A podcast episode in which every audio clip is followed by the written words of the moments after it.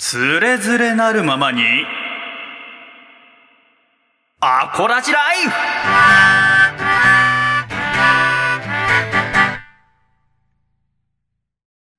つれづれなるままにアコラジライフこのコーナーではアコラジッコからいただいた日々の生活にまつわるお便りやふと疑問に思ったことなどを紹介してまいります。ということで「つれづれなるままにアコラジライフ」2月号。今月のゲストはトランザムひろしさんです。よろしくお願いいたします。よろしくお願いしますトランザムひろしです。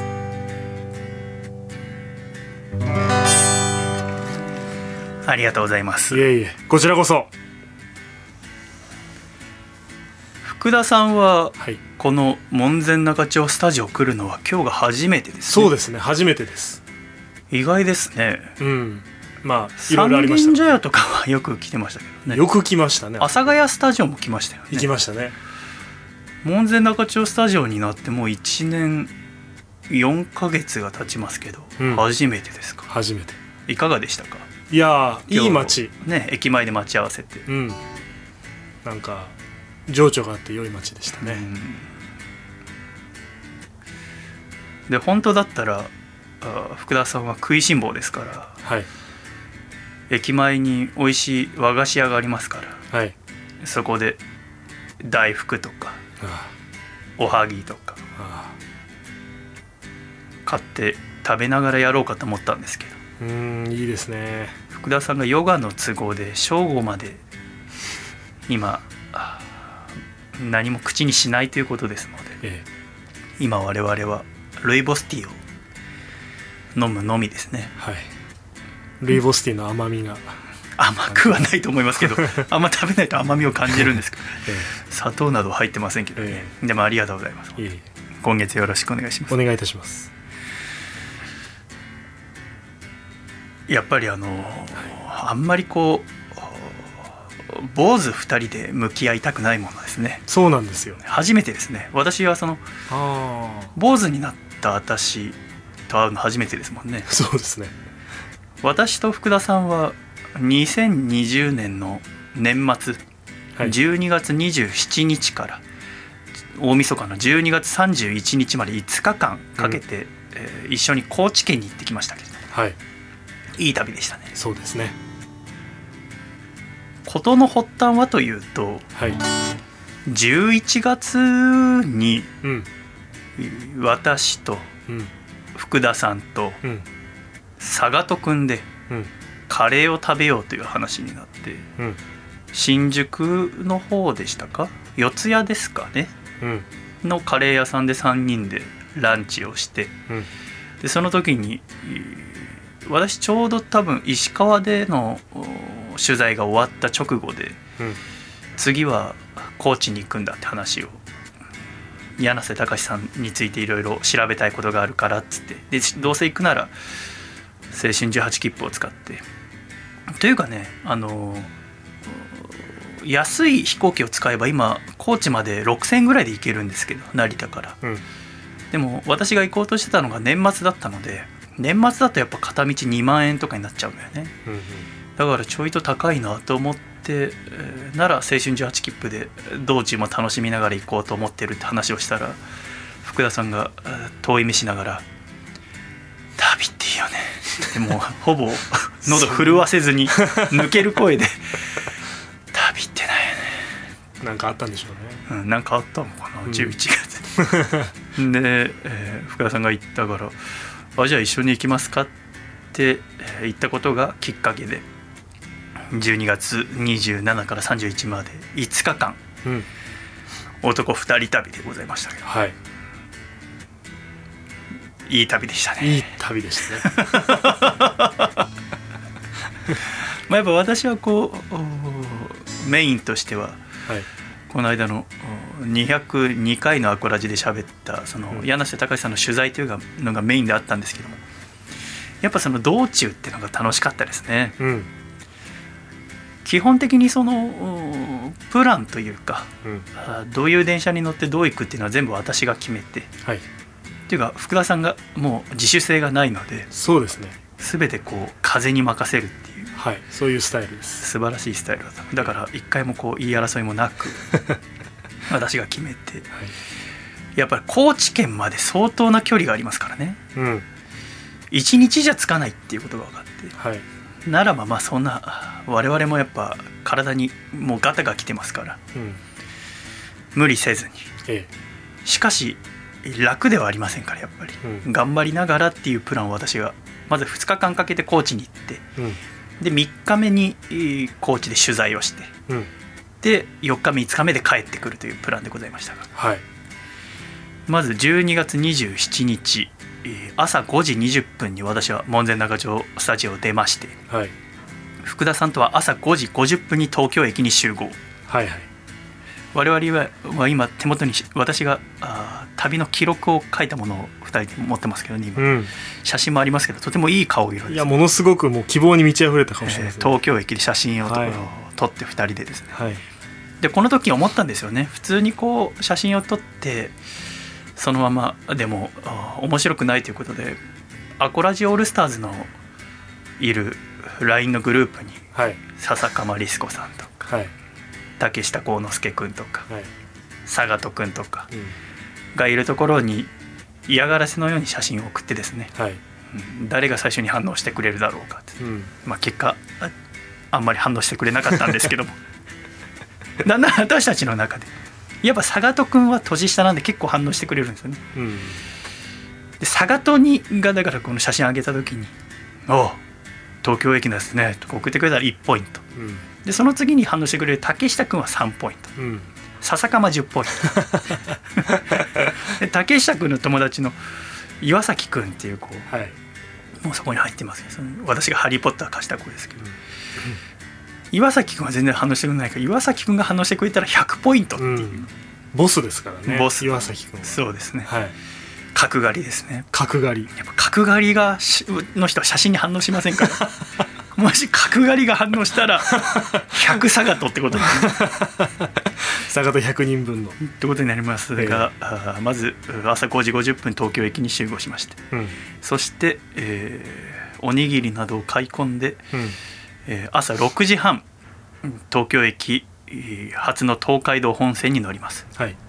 でそこから109分1時間40分かけて静岡県の熱海駅に着きました、8時19分ですね89でもちろん熱海に着いた時も写真撮って、うん。この時は2人ともやっぱ顔元気です。し元気ですね。何よりも私の髪が長いのでちょっと違和感しかありません。そうですね。まじまじで私見ないでください今。なんでこうなっちゃった？私はこの旅の途中は別に坊主にしようとかもう一切考えてません。そんなこと言ってなかったっす言ってない言ってない。一言も。福田さんは坊主ですけど。はい何なんだこの羨ましいと思ったのかな？この旅から帰ってきて3日後にやってます。から1月3日。に深層心理の中になんか芽生えちゃうんでしょうね。多いんですよ坊主の連鎖っていうのは。何が？だんだん増えていくんですよ身の回りに坊主の人って。あ福田さんの周りで坊主が増えてるんですか？はい。へえ。ちょこちょここうね出てくるんですよ。やっぱりなんか羨ましいのは。ああ坊主は坊主で引き寄せるんですかね。特になんかねやっぱり一緒に泊まってるとシャワーとか浴びるじゃないですか。うんうんめちゃくちゃうん早いですから、早い。トイレかなっていうぐらい。乾かさないし、そうだね。バスタオルいらないんだよね。いらないですね、ん。あのちっちゃいタオルでちっちゃいタオルで十分だもんね、うん。で8時19分に熱海に着いて、はい。そこから4分後熱海駅からあーまた東海道本線に、えー次乗り換えまして18分かけて静岡県の沼津駅に着きます、うん。で沼津着いたらまた3分で乗り換えて、えー東海道本線に乗って172分間ですね。うん。かけて愛知県の豊橋駅に行きます。豊橋か。この辺りで我々ちょっとお腹減り始めてはい。乗り換えの時慌てて10分間ぐらいの間になんか買い買い込んだんじゃないですか、そうですね。10分で買うのってやっぱ大変でしかも荷物があるのと前も電車は空いててほとんど人乗ってないんですけど、一応席取ってありますから荷物多いですしね。はい。私はあの和服も持ってってたんでうん。それもあって片方が買いに行ってる間は片方席で待ってるっていう。はい。考えると10分だと1人、まあ、トイレのことも考えると3分ぐらいで買わなきゃいけないってそうですね福田さんは慌てた結果いなり寿司とかんぴょ巻きの 福田さんお肉食べないっていうのもありますけど。はい。で私はミックスフライ弁当ってなんで こんなもん食べなきゃいけない慌てた結果なんかこなんかあんころ餅的ななんかあるじゃないですか。う何がですか？なんかこういう細長い。それもうちょい先ですね。え？マジで？いそれ大垣とかだと思いますあそう。うん舞原だ。もうちょい先ですね。はい。えー豊橋に11時36分に着いてそこで14分の乗り換えの後東海道本線に乗って、えー87分かけて、えー岐阜県の大垣駅に着きます。うん。この時お昼の1時17分ですね、うんうんうん。えーここで笹川リスコさんが反応してくれてます、あなるほど。ちゃんとその記録も。10ポイント、え素晴らしい。ー嬉しかったですね、うん。基本無視されますから我々ね。そうですね。いつもなんなんで反応してくれたの？なんでだろうな。なんかあったんだろうね。起きたかなんかでしょうね多分お昼とか。我々はこう駅。一応その青春18切符なのではい。外に出られるんですよね。どの駅でも。JR の駅だったら、乗り放題ですから。だから乗り換えここ大垣駅ではあ25分間ありましたので。はい。25分の隙に外に出て大垣ステーションっていう表示の前で写真を撮ってですね、送って基本無視されるってことを繰り返しますが、はい。で大垣駅着いてだんだん顔疲れてきてますけどね。やっぱりもう6時間以上電車乗って半ますから。日乗ってますからね。はい、で、えー13時42分大垣駅を出発しまして、えー東海道本線で35分滋賀県のお米原駅に着きます。うん。で米原とか、ね、この大垣っていうのはもう青春18切符ではあるあるですがもう乗り換えの駅として、えー大垣ダッシュとか言われるものが行われるんですね、うんうん。要はここで急いで、えー上に上がってまた下がって乗り換えをしないと座れないんですよね、うん。いつもだったら。ただ今年はやっぱり青春18切符利用される方が少ないのでダッシュなんてせずとも席はガラガラでしたけどね、うん。ここら辺からなんかすごいニヤニヤした兄ちゃんが我々についてくるようになったの覚えてます？あいつって呼んでた。あいつって呼んでなんかあの上下なんか野球のユニフォームみたいな。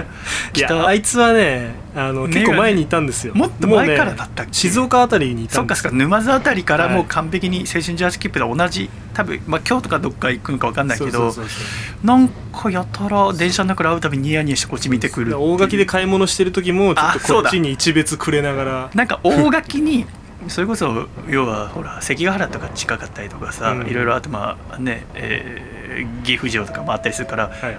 コインロッカーが全部いろんな武将の家紋だ柄のコインロッカーがあったあでしょそうだそうだ。それだ。で福田さんがその前で写真撮ろうよっつって、えー写真撮ってたらんあいつがまた近く通りかかって ニヤニヤしてこっち あいつ。あいつ。我々より3つぐらい年下だと思うんですで大垣で要はその乗り換え終わってさその東海道本線また乗ってたらまたあいあいつがすごい車両の中歩くんだよね。歩くね、歩いてなんか座る場所探してっからさ。うん。であいつと目何回も一緒にであいつと一緒に大垣駅から、あー35分から滋賀県の米原駅。で米原に着いたら、えーそっからはあーまず14時20分2時20分に琵琶湖線新快速に乗って、えー53分後3時13分に京都駅に到着。ただここは乗り換えなしで、えー自動的に JR 京都線新快速に切り替わってで28分かけて、えー午後3時43分大阪駅に到着、うん。でそこからも乗り換えなしで JR 神戸線に変わってとうとうこの日の目的地16時50分。ちょっと待って今お腹なんなかった？なるんですよこれ。なるやっぱお腹は減ってるお腹めちゃめちゃ減ってます。あそうなんだね、今後もなると思います。えー了解しました。はい。えー16時50分姫路駅に到着ではい。おめでとうございます、はい。めでたい顔してますね。えー写真がありますがやっぱり途中の大垣とかだと疲れが見えましたが、うん。我々の顔に達成感がそうですね。ありますね、うんえー一応じゃあこれこういう写真もホームページの放送後期の方に上げときましょうかね。はいお願いします、ぜひ、えー見ていただければと。この日12月27日初日のお電車に乗ってた時間は10時間20分。走行距離が 644.3km 走ったね。走りましたね、まあ、我々はずっと出ろうとしてるだけでしたけどね、はいまあそうですね。姫路駅初めて私降りたんですけど。はい福田さんは？私も初めてです。あ初めてでしたはい。感動しましたよね。改札出た瞬間。そうですね。すごい開けていて、うん。一本道が駅前からスーッとひ伸びていてその伸びた先には姫路城がうん。もう見えるんですよね。駅から一直線にね。駅から一直線に見える。美しいと思って。うん。まずホテルチェックインしようということでホテルチェックインして。はい。すごく綺麗なホテうんルでしたよね、うんうん。あのチェックインはちょっと時間かかりましたけうん。どでチェックインしてすぐ着替えて姫路城見に行こうということになって。ちょっと筋トレしましたからね。あ我々筋トレしましたね。なんかついてすぐに。多分体動かしたかったんですよね、はい。えーずっと座ってたので、はい。やりましたね、はい。筋トレしてシャワー浴びてはい。で、えー福田さんシャワー早いから坊主だからね、はい。私はこの時髪長いから、はい。うるせえな。お腹これちょっとどうにかなんないかな。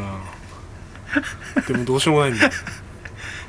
この間笠倉君ってやった時も笠倉君だって。そのなんていうのかなあの鳴るのはいいんですよ、はい。お腹がね。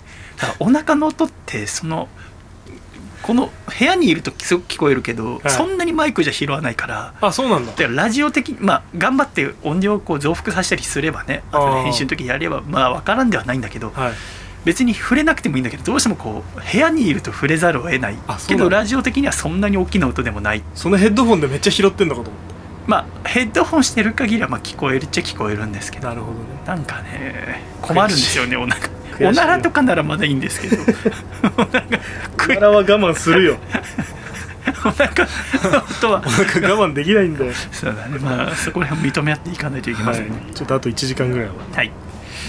じゃあ終わっちゃうよラジオ。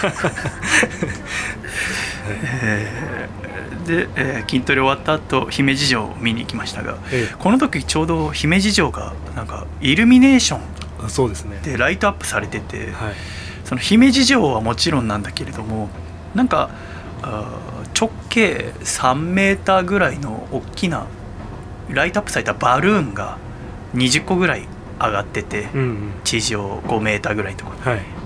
で、えー芝生のところには LED でこう光の庭園みたいな感じでなってるんですけどはいまあ綺麗ですけどうん。やっぱ女性とか子供が喜んでましたねカップルそうですね。であのスモークがたたれ、はい。たかれてんだけどはい。やっぱ我々みたいなおじさんたちはその LED から離れて、はい。あの普通の姫路城の方を見てましたよね。おじさんはただ見てましたね。LED を視界から外して こんなキラキラしたものはいらないんだっつって。そうですね。あのキラキラした方にはなんかこうバイオリンの生演奏とか、あーあった。ね、に人たくさん集まってこう綺麗だねっつって写真とか撮ってんだけど我々とかおじさん30人ぐらいはうん。なんかこう素の姫路城が見たい。背を向けてましたから。ね背を向けて。うん。でもすごく美しくてですね。そうですね。それはそれで、はい。素晴らしいなと思いましたが。はい。でこれ見てから駅前戻って驚いたんですけど、い。やっぱりこのコロナの影響だと思いますが、はいだから駅前戻ったのが8時ぐらい午後8時ぐらいだと思いますけどはい。もう駅前が子供しかいないんですよ。そうそう子供しかいなかったですね。そうもう大人がいないんです本当ねに40歳以上の人はもう駅前にいなくて。いなかっ駅前にいるのが全部中学生とか高校生、た、うん、10代。10代。行ってて二十歳ぐらい。そう。はい。子供の街なんです子供の街になってました。ねで我々びっくりしちゃった。大人がいない。なんか変なパラレルワールドみたいなのが入っちゃった。なんか大人みたいな格好した子供。女の子ナンパする子供。ヤンキーっていうなんかこう悪みたいな客引きみたいな子供。子 喫茶店で新聞読んでる子供。はいそれはでもなんか全部まあ子供,、まあみんな子供でしたね。ゲーセンにいる子供、うん。子連れの子供子連れの。なんかこう全部が10歳若返ったような。うん。そうですね。ちょっと世にも奇妙な物語的なそうそう。だ新宿とかにいるオラオラした2 2 3歳のお兄ちゃんいますけど、あれが全部1 2 3歳みたいな。11ぐらいがあの感じでいいるんですよね、うん。怖くなっちゃって。子供の街なんだ。怖って早く寝ようっつって帰って、うん。えーこの日はもう早めに寝ました。はい。なぜなら翌朝朝 私は5時起きで。はい。でまあ明日あもう早いから朝早いからって話したらあ福田さんが寝る前に「シャイブあの私朝ヨガやるけど大丈夫?」って言われて「別にヨガなんて別に何時にやってもらったって構いませんけど」っつったら「いや私ヨガやる時声出すんだよね」って話だってああそうですか」っつって「まあ別にうんなんぼでも構いませんよ」っつって。したらあだから2日目12月28日月曜日の朝4時半ぐらいから、はい。あー。あれは何ですか？何の時に出す声？あれはねあの何の時に出す、まあ、呼吸法とそういう瞑想の組み合わせみたいなヨガなんですああそうなん瞑想しながらな、はい、ちょっと出せます？声によって、うん、あーというですね母音を出すことによって体をこう震わせるんですね。えー、それで刺激していくと。これ私すっかりもう忘れてるから朝なんかあっと思ってはい。なもう姫路にいることも忘れてるからさ。なんだ？と思って。そしたら福田さんが部屋の隅っこの方で 座禅組んで。ああ。なかなか人に見せるようなもんではないんです。そうですね、はい。ヨガやってるから、え。でえーヨガが終わって朝6時にホテルのお朝食バイキングですね。最高ですね。あの姫路はあ穴子の、おご飯。穴子ご飯。うん。穴子炊き込みご飯。ね、うん、べらぼうに美味しくて。べらぼうでしたね、びっくりしたうね、ん、山ほど食いました。山ほど食べました。おでん。ね、おでんね。うん、あの生姜醤油はいはい。ホテルのバイキングであってこの穴子飯本当おにぎりにしてそう持っていきたいなと思いながら。うん、このご時世じゃなければ。本当だね。持ってきました。で我々はあーまた電車に乗るわけですけどその前にちょ姫路城登ろうっていうことを私決めてました。はい。和服小袖に着替えましていよいよ、姫路城が開いたのが朝9時かな。うん。姫路城に行きましてですね。えー素晴らしかったですね。うん初めて姫路城のもう天守閣まで登れてうん。なかなか和服で登るの大変でしたけど。うん。美しくて。もう過去いろんな旅しましたけどいろんな旅先でのこう訪れた場所の中で一番素晴らしかった。感動した、こんな素晴らしいんだ姫路城って。美しさの中にこうねやっぱり。そう武骨さやっぱ戦う城だなっていう。えー城塞っていう感じがしましたね、があって。うん。ただもう時間はないからまあ1時間ぐらい見て回って、えー帰ろうかと思ったらそのボランティアでその姫路城の案内をしているおじい様、はい。はい87歳とか言ったよね。ああなんかそんなようなこと言ってたね。あれ？長嶋茂雄と同いとか言ってなかったっけ？あなんか野球やってたんですね。確かそうだっけ、はい。確かそんなことでそのおじい様がそのその呼び止めてくれて「ああなんか撮影?」っていうから「いや違います」っつったら「ああぴったりないい子育てだね。ありがとうございます」って「姫路城楽しんだ?」って言われて「楽しみました」って。言って「ほら見てよあそこのね」っつってこういろんなお城の説明してくれるんだけど。はい。でその説明全部面白くて。で聞いてたいんだけどもう30分後には電車出るっていう。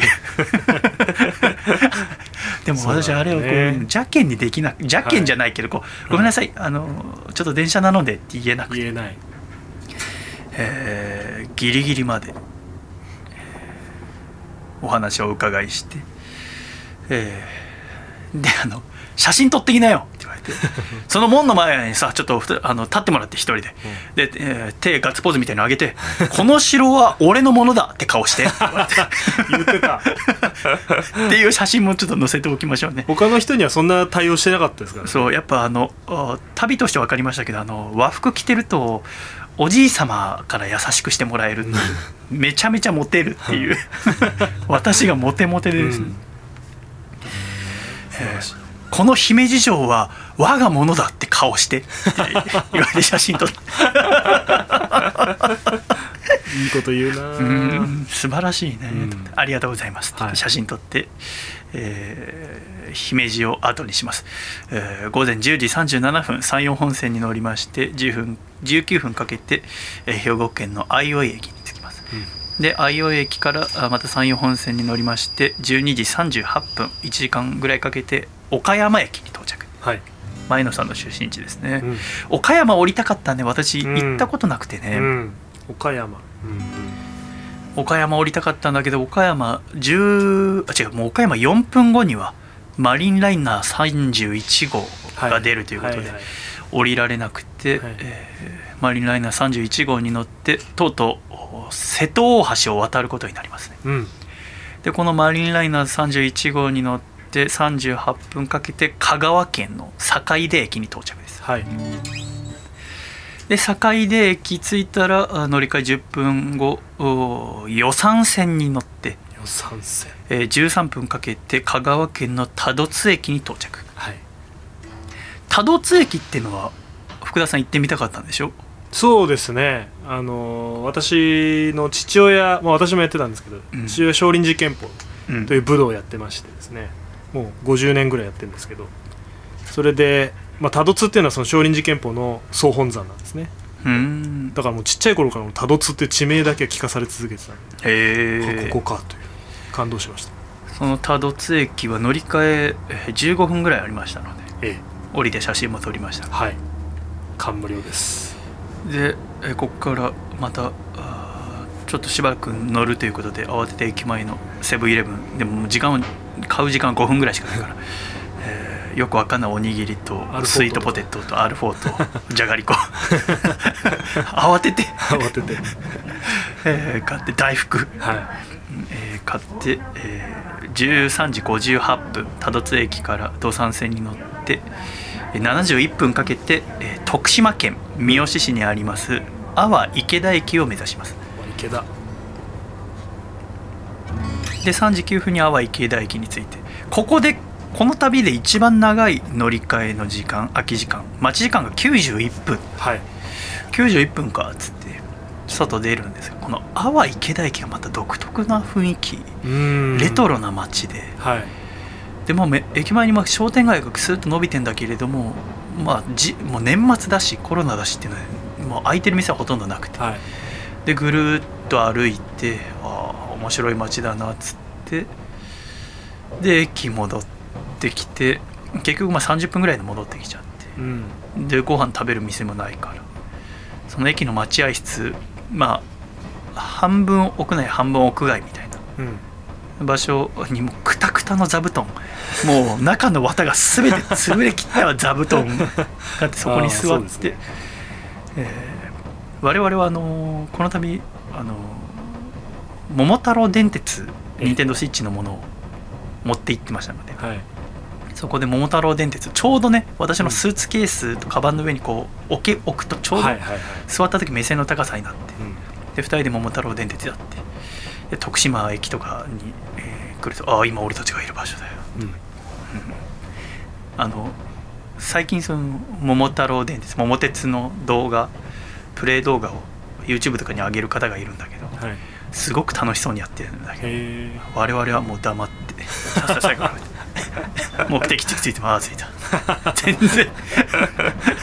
でもあっという間に。ねいやすごい。桃太郎電鉄鉄やってるともうあっという間に時間経つから。ねコンピューターにねあの名前あプレイ人数選べるんですけど、はい。我々はあだから私がシャイ社長うん。とヒロシ社長。はい。でコンピューター2人えーつけられるんです。それをあ笹釜社長はい。と室谷社長。はい。ああそうだにやったんですけど室谷社長がまあ借金を負う負う。全然、えーダメなんですよね、はい。いや室谷また借金したよとかくださいって。いや室谷さん大変だこれ。っつって変な星に連れてかれたりしましたそうなんかあーキングボンビセみたいな。笹釜社長はあのブルジョアジーだからあのうん。移動に電車じゃなくて飛行機を使うんですよねちゃんと出てましたね笹正釜確性がね。うん。笹釜すぐ飛行機乗るな。うん。手堅いしね。ね。鈍行乗れよと思って。我々みたいに。竹下社長もね意外と弱かったですよね。うんそうですね。うん。なんかねせこせこしてて、うん。らしくないな。まあレベルはこっちで設定してるんです。うん。東京戻ったらちょっとアドバイスしてあげようって。行く時行かなきゃダメだよっつって、えー。みたいなことしながらあ16時44分阿波池田駅を出て、はい。えーまだ土山線ってもう1両編成の電車うん。ですね。で、はい。この阿波池田駅徳島県からぐーっと山の中を南へ降りていくわけですよね、はい。すごい電車でしたよねこれ。すごかったですね。あの山の中をこのもうい、えー線路が一つしかないんですよね。うん。だからこう向かい側からあ電車が来るときは避けるんですよね。その避ける場所にスッと、はあと後ろから特急来るときうん。我々はあの特急は乗れませんから青春18切符だから。はい。だからすごく時間かかるやつで乗ってるわけですけどここからが140分ぐらい乗るんですけど、この間はもう桃鉄もやらずずっとこの私は一両編成で一番先頭に乗ってはい。すごく景色が綺麗なんですよね、うん。この四国の山の中をぐーっと土山線で南に降りてってとうとう7時4分高知駅に到着。素晴らしい。嬉しかったな高知着いた時、えー高知、えー着きましてこの日は所要時間8時間27分。移動距離は277.1キロ。うん。あんまり移動してない。だからやっぱこの時間はかかってるけどあそうなんだ。やっぱあのワンマン列車そんな速くはないからね。あワンマン列車の一両編成のやつ土山線はね。だけどお着いたらもう高知駅はもうそれこそ駅の中がもうアンパンマンだらけでしたよね。ーはい。アンパンマンのいろいろ乗り物があったり模型があったり、うん。で高知駅でももちろん写真撮って。うん。でここで竹下さんから反応ありましたね。3ポイントもらえてますけどね。で駅前にはあの銅像もあってね、うんえー坂本龍馬武智半平太中岡慎太郎であの銅像いるかなと思いましたけどね。それ言ってましたね。なんかここにいらないじゃない 桂浜にだって龍馬像あるんだからと思いながら、ただまあみんな土佐のねえー志士たちでございはいますから、この写真いいですね。ああこのこの像の前で。像これなんでで私ガッツポーズしてるガッツポーズなんですかこのブレブレですか多分ジャンプしようとしたんじゃないですかね。なるほど。ねだったら私やっぱ近藤長次郎も入れてほしいですけどねこんなにね近藤長次郎。まんじゅう屋ですね私大好きなんですけど。えーで 我々は、あーホテルにチェックインするわけでその前はい。にレンタカー屋に行って、はい。レンタカーを借りて。はい。あのなんかい野菜感じのお兄ちゃんがレンタカー屋の いい雰囲気のお兄ちゃんにレンタカー借りて、でホテルチェックインしてからあー車乗って、えー繁華街の方に行ってですね。うん。で、えーいろいろ散歩して車で、はい。まだ駅前にはクリスマスツリーもありましたね。ああそうだね。でそのクリスマスツリーをうん見ながらなんか警察官もいろいろなん警察沙汰もありつつ。ありつつ、はい。ああいいねっつって。もうやっぱでもびっくりしたのはやっぱ高知も子供しかいないんです外に。子供しかいない。子供の街。クリスマスツリーの近くで食べる子供。子供。自転車乗る子供。子供中華屋から出てくる子供。子供。子供しかいない子供しかいない。本当にそうなんだよね、うん。大人がいないって。なんでしょうね。で同じ街朝歩くとコーヒー飲むおじさん。じいさんばあさんばっかり。じいさんばあさんが朝。朝。夜出ない代わりにっていうで我々はそこで、えーまあ、カツオを食べるかって言ってカツオ専門店に行って。はいただまあこの旅として分かりましたけども福田さんは朝早い代わりにもう夜になるともう元気なくて、うんうんうん。一緒に行ってつまんないっていう。何も喋んない。顔見ればわかりますもんね。そうですね。もう午後5時以降はあんま元気ないですね、うん。もう入っちゃってるんですね。そ入っちゃってる、はい。そっちって何？怖いこと言わないでください。でもそのカツオを読むのがやっぱ個室を取りましたけどはい。あのカツオ専門店で働いている多分地元の二十歳ぐらいの女性あに福田さんが照れるっていう。何だったんですかねなんだっけ？なんか。えなんかあ「おすすめありますか?」って聞いたのかな、それかあカツオ丼みたいなの頼んだ時に「このカツオ丼ご飯大盛りにできますか?」って聞いたら「大盛りはちょっとできないかもしれないですみたいなその反応が可愛かったのうんいやなんかねテヘペロ的なことあなんか言ったんだよね、はそしたら福田さんがそれで心つかまれてなんか恥ずかしくなっちゃう。店員さんが来るたびになんかそれまで喋ってなかったのに無理やり喋るっていう 私に対して「なんだこいつ」と思って30超えて照れてんじゃねえよと。思ってあれなんいすごすごかったんですよね。ちょっとアイドル的な。あ本当。え。例えば可愛らしい土佐弁のねこう広末さんとかもそうだけどやっぱ可愛らしいですよね。えうん。えーでカツオ料理食べて翌朝早いからと思ってこの日も夜就寝して私はもう土佐のお地酒を買ってホテルで飲んでですね、はい。えーで2日目が終わります。で3日目12月29日えー朝4時半になると福田さんの例の母音のやつが「あーう母お音できしょあなんだ。あそんなにうなされてた非常に振る舞ってたけど。部屋の隅っこで。今後旅行する人選びますよ福田さん本当に。私はほら朝早起きだから別になんともないけど。いや本当そうですよ。毎日やんなきゃいけない。で、えーだから3日目は取材デーですよね。うん。ですけども朝まず4時半に起きて、えーで5時半に、えー、身支度整え出発、するのはどこを目指すかっていうと車で四万十川に行こうということではい。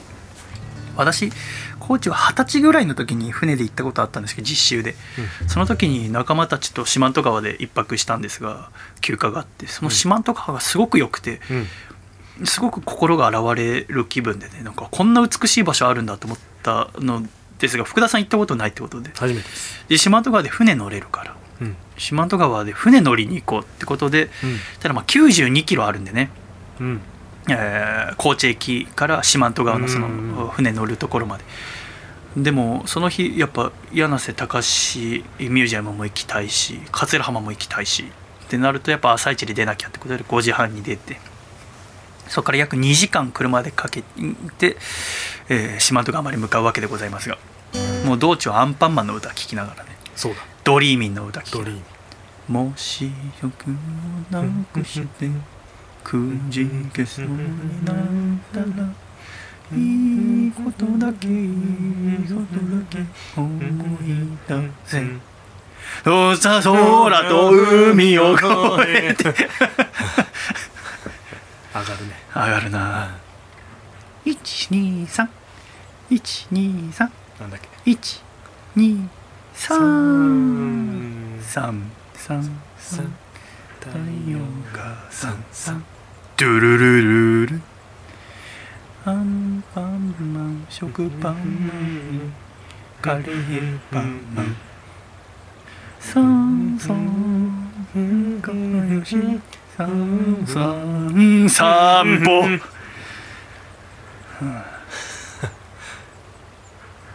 アンパンマンの歌全部いいんですよね。いい。ドリーミングもあとやっぱいい。双子の。双子のね。デュオね、はい。でドリーミングのライブ行きたいなって話になって。はい。ちょっと調べてくださいよって。浦さんに言ったらドリーミングのお一方がもうお亡くなりになったってことを知って。はい。もうそこからもう追悼というかその ちょっと下がりましたちょっとさあそうだったんだ。あでもぜひ。でもやっぱお一人でもライブやってるみたい。今ちょっとやってないかもしれません。ちょっと今度2人で聞きに行こうって話になりましたけど。ーはい。でそこからあー92時間ぐらいかけて。でも途中すごく細い道とかあるんだよね。あったね。もうひ山の崖みたいなとこ通ってって山の中の、うん。で、えー福田さん運転できないから全部私がやりますけれどもその向かい側から車が来たらバックで下がんなきゃいけないんだよね、はいはいはい。で心配した通り途中で車向かい側から来ちゃってはい。なんかグイグイ来るんだよね、はいはいはい。でしょうがないっつって私慣れない車はさバックで下がってって結構もう5分ぐらいかけてうん。下がってさ、うん。ですれ違える場所まで行って。でしたら男の人はこっちにむあのそのすれ違う車さ何も挨拶しないけどその一緒に車の助手席に乗ってた女性がこっちにさ「あーごめんなさいすいません、はい。下がってくれてありがとうございます」みたいはい。な感じ。男はもうツーンとしてです。はい。そこからもう我々も二人で「あの綺麗な女性あの男でいいのかね？本当に普段からちゃんと優しくしてもらってるかね? 」言いながら何回かこう苦労してさ。はい、あの女の子良かったですよね。あの女性あの女のおかげで。きうんはい。あの楽しくその後も過ごせました。ね、はい。あのただそのさ道抜けてさはい。あの車すれ違ってまた走ってったらさその車と鉢合わせた場所から本当1分ぐらいす下がったら相手が下がってくれたらすぐすれ違える場所だったんだよね。そうなん我々お前が下がれよかったじゃねえかと思って。また本当にあの女性あの男でいいのかね。全然あっちが下がってくれればすぐすれ違えたじゃん。はい。困っちゃうわと思いながら。でなんとか、四万十川に着きました。うん8時45分頃かな着いて。うん。だから9時の便になんとか間に合ってその日の1便にね。でその 船の会社いくつかあるんだけど、うん。その屋形船の。うん。でもお客さん我々だけだったんでもちろん朝一でね、その屋形船の受付をしてくれてるお姉さんがエロいって話。福田さんがまた話そうかなと思って。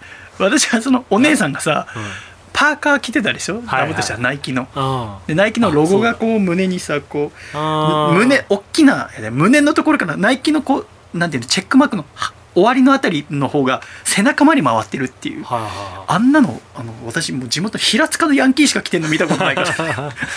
ちょっとビビってたんです。そうそう。あ平塚のヤンキーだ。何がエロかったかはもう覚えてないです、そうです。ねはい、見るもの全てに対して。私は福田さんがその土地土地のその女性にドキドキしてるのが意味わかんない。寅さんじゃねえんだかそれも旅のね楽しみの一つですか確かにね。ら、え。で そのさで時間になったら、はい。その船着き場まで降りてってくださいって案内してもらって。えうん。でそこに船頭さんがいて、うん、えーその船頭さんも坊主だったのあ坊主3人で船。でその屋形船みたいに乗ってさ1時間かけて四万十が、美しかったでしょ。あうん。素晴らしかったです素晴らしかったでしょ。うん。でその四万十があ1時間かけて船乗ってさいろいろその船頭さんもすごくう親切な方でうん。鳥の説明とか解説が良かったですね。たあそこに鷹がいるけどもあの鷹はもう一日中あそこにいるんだよって、うん。時々奥さんが来るんだけどね。うん。で、えー5月とかになるとこう蛍が見える場所なんですよね、四万十川っていうのはあの最後の清流って言われていて、うん。要はあのダムがないんですよ。本流に大規模なダムが建設されてないので、うん。もし大雨とかになると水位が10メーターぐらい上がるんですよね、はい。だから仙道さんも教えてくれたけど要は事務所とかも水に浸かっちゃうっつって。うん。うんだから橋とかも普通の橋は建てられないわけですよ。うん。橋がもう水に埋まっちゃうから。うん。だからじゃあどういう橋が四万十川にはかかってるかっていうと沈下橋っていう橋が48本かかっていてこの沈下橋っていうのはもうぜひ検索して見てみてほしいんだけれどももう普通にコンクリート打ちっぱなしみたいな橋で、要は水に埋まってもいい橋なんですよね。はい。で普通に、えー生活の橋として使われてるんだけど、まあ、歩いても当たるし、まあ、約横幅2メーターぐらいうん。かな。だから車1台通れるっていう。はい。そこを実際我々その後レンタカーで通りましたけどうん。怖かったですもんね,、怖かったね。落ちそうでね、はい。えーそこをドキドキして通るってでもそこをお船だと下を通れるっていうね。うん。沈下橋もう下も通ったりしながら屋形船乗って。で私はこの旅の目的いくつかあって、まあ、取材するっていうのとあと GoPro っていうそのカメラの性能を買ったばかりのものがあったからこれから要はいろんな場所行って取材する時使おうと思ってそのカメラをどうやって使えばいいかっていう勉強をするってあと買ったばかりの和服を着てどうやって歩どんくらい歩きやすいかとか考えるって。でその GoPro をで川のお水面を撮るときにやっぱりこうなるべくガラスかませたくないとかさはい。考えてたらその屋形船今換気してるからさ、うん。窓開いてんだけど、まあ、一応窓閉まってるとこもあるから福田さんは窓閉まってる方にいるからあ風の直撃は受けないんだけど私はこう綺麗に撮りたいからもう思いっきりこう川で冷えた空気を浴びながら走ってるので 1時間船終わった後ちょっと体調悪くなっちゃって ぐったりしちゃって。めっちゃ寒かったですからね。めっちゃ寒かった。はい。でその後車もろ戻ってちょっはと暖取って、はい。コーヒー飲んで復活していざ柳瀬隆記念館ということで、はい。そこからあーブラックピンクを聴きながら 高知県の山の中をそう爆走してですね。ら一点「ドゥルルルルブラックピンク私あのブラックピンクっていうあそこのよく搬入どの歌では まあプラザ分かってなかったわアイスクリームなんとか。アイスクリームベラベラアイスクリームベラブラ。ックピンクえーそこはもう2時間ぐらいかけて、はい。柳瀬高式記念館に爆走するんですけはい。どもうもうここら辺になるともうお昼ですから。うん。フラさん眠くなるんですよね。うん。で私は一回ね。いやいや。一回眠くなる 別に眠くなって寝てて構いませんよってはい。言ってるんですよ別に、はい。だからなんなら寝ててほしいわけもう、うん。うるさいから。何がうるさいってこう うとうとしてハッとして「いやーでもさ」みたいな「さっき本当よかったよね」みたいな寝ているのをごまかすトークをするから「いや全然寝てて大丈夫ですよ」っつって「いやいや別に寝てないよ」またちょっとしたうとうとして「いやはあ柳瀬高式年間どんなんかね うるせえなと思いながら なんとか2時間かけて柳瀬高式記念館着いた時ここもやっぱ山奥にあって、うん。車じゃないとなかなか行けない場所だと思いますけどうん。本当に山の中にあって到着してまずアンパンマンの大きなメタルの像が出迎えてくれてうん。でそこから見学するんですけどこうサイコロ状のね、えー建物でしたけどすごく本当にいいミュージアムでしたよね、うんよかった。一番上の階が柳瀬隆さんのこうアンパンマンのなんていうのかな。こう大きな絵画が。飾られていて、うん。いろんなこうワンシーンがカラーでこう描かれていて、はい。それが一枚一枚全て美しくて全部良かったですね。全部良かった。なんかこう、うん。それこそお吹き出しとかはないんだけれども、うん。すごくメッセージがあ込められていて、うん。あーすごく楽しかったんですよね、うん。でその後いろいろ写真撮ったりしてあともうなんか近くにおそらく高校かなんかがあって、はい。その高校の陸上部かなんかが練習してるんですよね、うん。その柳瀬隆記念館の目の前のグラウンドみたいな、でもう男女でさはい。男15女15ぐらいの高校もう青春しててね、してたな。アンパンマンと青春っていうのがすごくなんか良くて、うん。で高知の山の中でね。しみじみしちゃって、うん。えーダメだ。ここにいたらダメになっちゃうやられる。そう。慌ててもう車に戻ってですね。取材終わった後。はいでえーどこに向かうかっていうと桂浜でございます。はい。坂本龍馬に会いたいと思って、うん。えー爆音でビートルズを聴きながら「はあアリザバーレハー。爆音でビートルズを聴きながらまたそこから1時間ぐらいかけて桂浜に向かうわけです、まあくこの車の道中もすごく良くてですね、うん。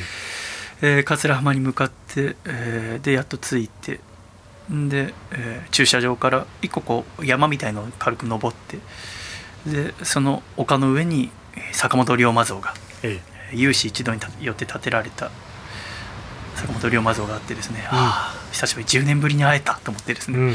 私は嬉しかったんですけどまあそこでももちろんこうね、えーアコラジオールスターズのグループのところに送らなきゃいけないのではい。写真を撮りたいわけですよね坂本龍馬像の前で、はいでもその像の前でなんかこうカップルがずっと立っててですね。であのーなんか男がずっとお女にうんちこを垂れてるわけですね、で、えーいや坂本龍馬ってのはさ」みたいな。でじ女の子は女の子でこう写真撮ろうとするんだけどなんかこう画角が気になるらしくて なんかこう自撮り棒でずっとこうちょいちょいちょいちょいなんか、うん。などな喋りたいの？写真撮りたいの？とこだわってたんですよねあの女の子はね。女の子は画角にこだわってる撮り直したりとか何回かして坂本龍馬に画角なんてどうだっていいだろそれ。と思いながらさ。どんなに頑張ったって綺麗には撮れないんだからあんな 巨大な龍馬像と一緒にこう二人ではさ、象の下のあれが長いですからね。そう土台がね土台がね。でかいからさうん。あんな無理だよ。と、私がね10年前に行った時はこの土台の前にうん、へ足場が組まれててえ坂本龍馬像の顔の真横まで行けるっていうのがあったの。今回はなくてね。でかいんですかこの象象でかいよ。だってうん。象5メーターぐらいあるでしょ、うか。全部。象自体がそうそう象自体は3メーターぐらいかな、うん。あーだけどそうそうすごくでかくて、はい。でかいんすかって見に行ったでしょ一緒に。どういうこと？目の前まで行ったら自分よりでかいのかな。全然でかい全然でかいよ。そうそう。んでそれ、まあ、一応写真撮って送って、はい。まあここ佐賀としか反応してないけども。でもうこれでその後桂浜でさ、うん。私あのいろんな場所の波の音を撮ってラジオに使うっていうの好きだからさ、はい。波の音撮ろうと いろいろ頑張ったんだけど。で波の音こう、まあ、福田さんちょっと待っててください。って言って私こうね、えー浜辺でもう水ギリギリのとこまで行ってさ録音機持ってこうやって行くんだけどさ私が録音してると後ろからこう楽しそうな家族がさなんかたこ揚げしてる家族がいてさ。うん。でそのたこ揚げしてるう女の子が私の方に走ってくんだわざわざ。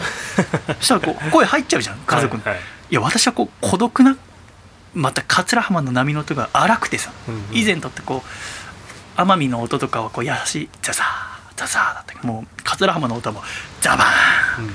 ズバーンってもう荒々しい音でかっこいいと思いながら撮ってんだけど後ろから「おいみんなそっち走っていくなよ」って「こらもう気をつけなきゃ転ぶわよ」とか言って「はい。キャハハキャハハ」つって私もちょっと離れてさうん。でまたこっちの平気だと思ったらまた違った家族が近寄ってきて。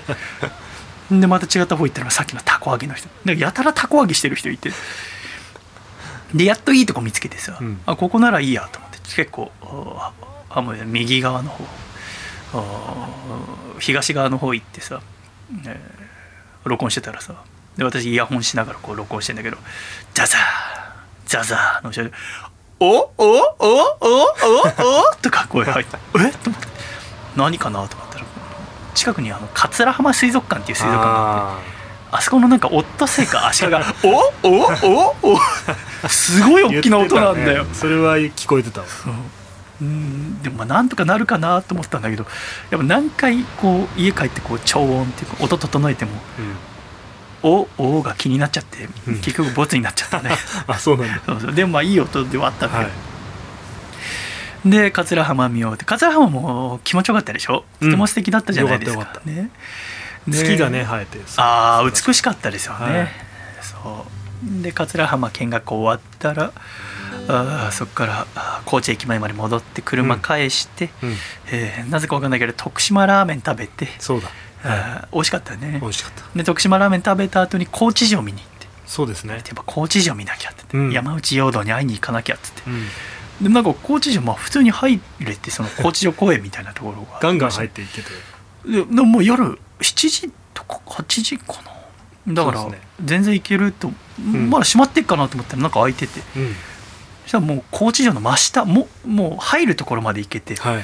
ここまで本当大丈夫なのかなと思い見てでも高知城も美しくてね。うん。うん高知城記念館ちょうどお休みだったんだけども、うん。コロナで。だけども、うん高知城自体の真下まで来てああここでいろんな土佐の歴史ってもんがねやっぱ土佐はこう上司歌詞がすごくはっきりしてた場所だから、吉田東洋ここにいたんだとか思うとやっぱああなんか身が引き締まる思いでしたけどで、えーホテルに戻ってこの日の取材全部終わりでございますよね、はい。そして、えー次のあー3日目終わって4日目12月30日。朝4時半になったら「あー 恒例の始まりましたはい。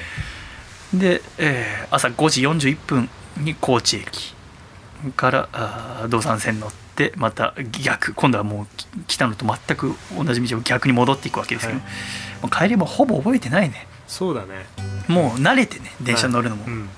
あの無心が一番ってことでもう本読んだりとか。まだまあ桃鉄桃鉄。まあ、20年やってたんでね、はい。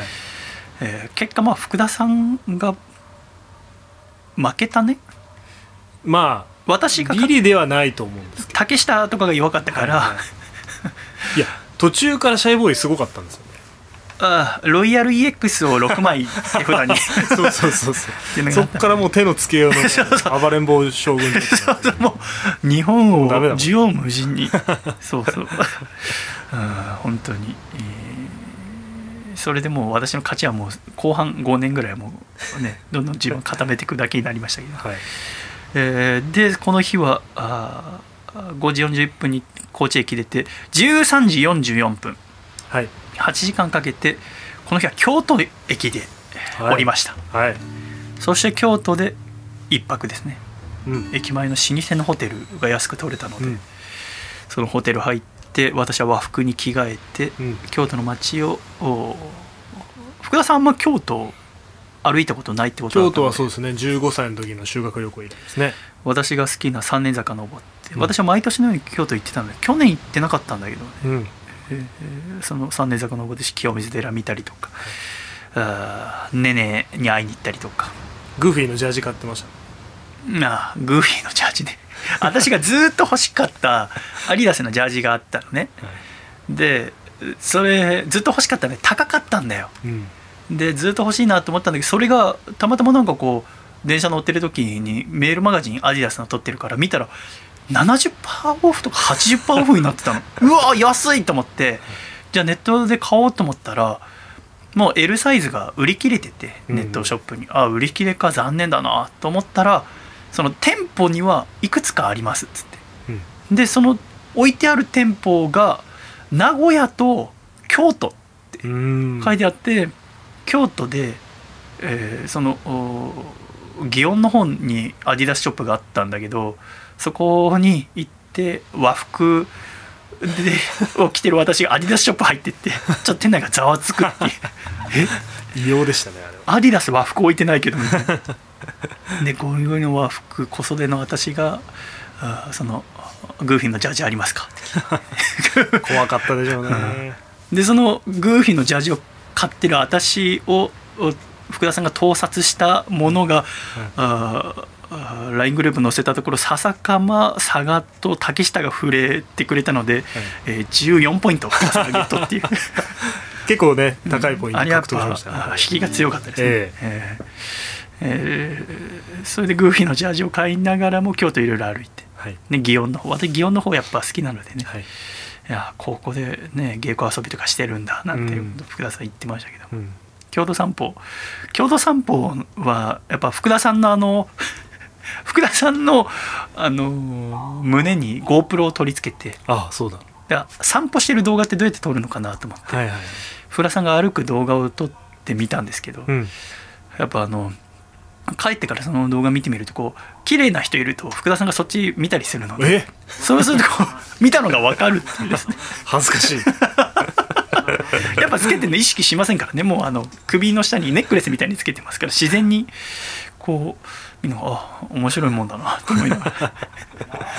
これはちょっと公開できないですけど我々の方にはこの下に YouTube 京都散歩限定公開ってこう台本とか書いてあるでしょ、はいはい、はい、これクリックするとそえれが全部見られますあーそうなんだ。からこれは面白そうですね。これぜひ一人で見てください。面白そう。で京都いろいろ見て、で、えーなんかお好み焼き食べるかって話だったんだけども、じゃあ食べましょうって言ったらもう福田さん夜だからもう全然喋んなくて。あんなつまんないお好み焼き初め人生で一番つまんないお好み焼き。プチ喧嘩してそうそう。喋れバカっつって。本当に自主的に黙食しましたね我々はね。周りお客さんもいなかったんで、えー京都で一泊し、えーとうとう大晦日を迎えます。うんはい、旅の最終日あ5日目。大晦日だもんな。12月31日木曜日、うんえー朝4時半に、えー京都の駅前でまず福田さんがヨガして「はい。あーうーい」やって。はい。私はもうこの時はもうすっかり慣れてますからいい朝だなとはい。小鳥のさえずりぐらい聞きながら 朝6時15分京都駅発。うん。であの米原に着く時にですねもうこの12月31日はあの大雪になってですね、うん。その日のあの新幹線がもう止まることが決定するぐらいの。うん。でももう大大雪になりましたね、はい。この時もう一面雪景色になって、はい。ただまだそれも美しくてですね。はい。雪っていいよね。なんて、うん。いいなーっつって。もうその時にもう桃鉄も終わってますから。うん。我々はしかももう4日間丸々一緒にいますから、うん。話すことも特にないですし。雪っていいよね。いいな。いいですよね。いいな。って言いながらただもうやっぱ安土とか通るんでね。はいはいこはの安土城がここにあったんだないうんあの Google マップ見ながら「ここ安土城ですよ」なんて。安土城が残ってたらなと思いますよね。うん。あのこの間日本史の先生と仕事してる時に、はい。この間安土通ったんですよって話した。ら安土城まあ今ねその石垣が少しぐらいしか残ってないけれどもあの三重にありますよって言ってた。え三重になんかあのテー歴史テーマパークみたいなのがあってー。そこに安土城あるらしい。え？どういう？だからそのどんくらい残ってるのか分かんないけどななんか入れるらしいその安土城。安土城のなんか天守。閣みたいな感じなのだからそのレプリカっていうかその、そこ楽しいですよって先生言ってたから。いいね。いつか三重行ってみたいな。ああ安土城一番夢がありますか安土城私まあもプラモデル持ってました、あ本当いいですね。はい。いいね、はい。私も私もだからほらあ姫路城のプラも買おうって言って2人で調べましたけどちょっとなかなかちょっといいのがなくてね、えーその雪の中電車ガタンゴトン走って、えー昼頃静岡に入りますね。はい。やっぱ青春18切符の一番の強敵が静岡ですから。うん。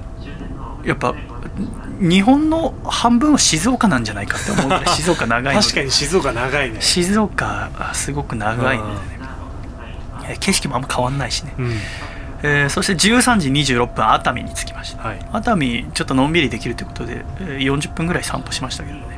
熱海駅すごくいい景色でしたよね。はい。で熱海駅散歩して、えー15時18分に東京駅到着。うん。これにて5日間のお高知への旅が終了ということでね。だ写真にもやっぱ達成感がありますね。うん。2人とも肌ツヤがピカピカ、そうですね。うん。最終日。いやーということで旅が終わりました、はい。いい旅でしたね。いい旅でしたね。一生覚えてるでしょうね。これははい。なかなかできませんからね、うん。いかがでしたか今回は？いやーそうですね。もうもうやらないだろうなとは思いつつも、非常にですね。うんいい経験に。てかもうほとんど忘れてたんですよ。あそうなん今今話してだいぶ思い出しました。わかる。そう。はい。やっぱ結構過酷だったから。そうなんですよね。一個一個こう忘れちゃう。一個こう、はい。旅のしね記憶記録としてこうやって残す。これで、えーいつでも見られますから、ええ。えー持っておいてください。はい。ということでありがとうございます。ありがとうございます。またいつか旅行きましょう、はいぜひ。次どこら辺行きますかね。えー、っとなんか言ってたなでやっぱ城もあとはもうちょっとラジオの取材で行きたいところも行きたいですしね。はい。温泉も入りたいしね。今回温泉入らなかったので。あそうですね。そう。個人的には奄美大島。あじゃない。奄美大島。奄美大島？屋久島。あ屋久島。ね。屋久島行きたい。なるほどね。そう島行きますかね。ちょっと調べてね、ええー。ということでまた旅できることを楽しみにしております、はい。よろしくお願いいたします。ありがとうございました。ありがとうございます。5日間ということでえーアコラジコの皆様からのお便りに行く前に一曲お聴きいただきましょう。トランザムヒロシさんで自転車に乗っていく。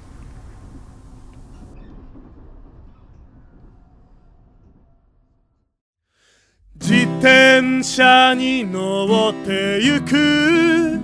乗ってゆくよ。君の住んでる街までずっと月明かりを浴びて僕は漕いでく僕は漕いでく君の笑顔を目指して。Wow yeah. Wow yeah.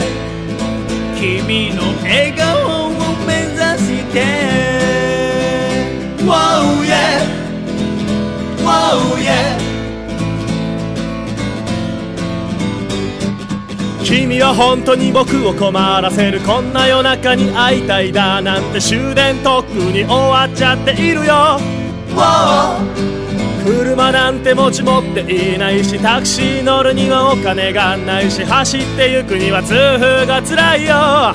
こんな時は落ち着いて外の空気を吸ってみよう。そんな時目に入ったこいつならいける。ちょっと待っていておくれ。自転車に乗ってゆく。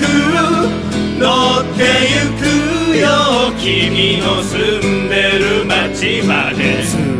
月明かりを浴びて僕は漕いでく僕は漕いでくペダルをひたすら回す。自転車に乗ってゆく乗ってゆくよ君の住んでる街まで。腰痛ゆ濡れる道をただ進んでく突き進んでく君の笑顔を目指して。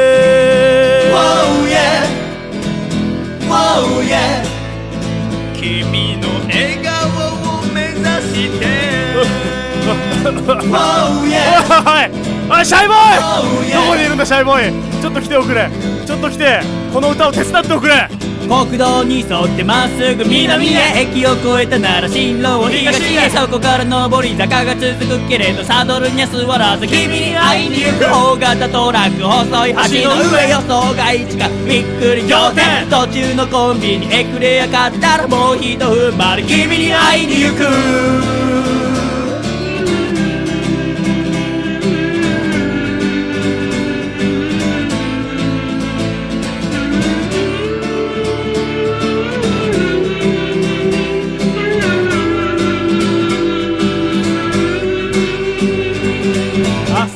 朝焼けの街を行く。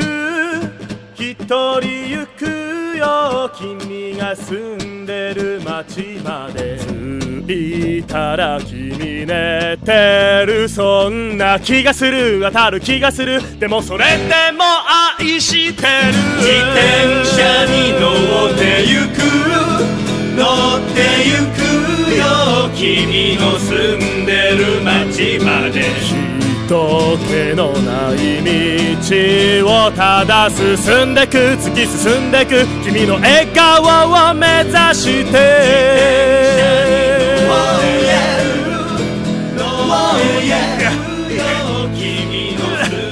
大丈夫か？おいおい。あ水たくさん飲まなきゃ。痛み止め飲まなきゃ。もうちょっとだ。大丈夫か？あううわーダッシュうわ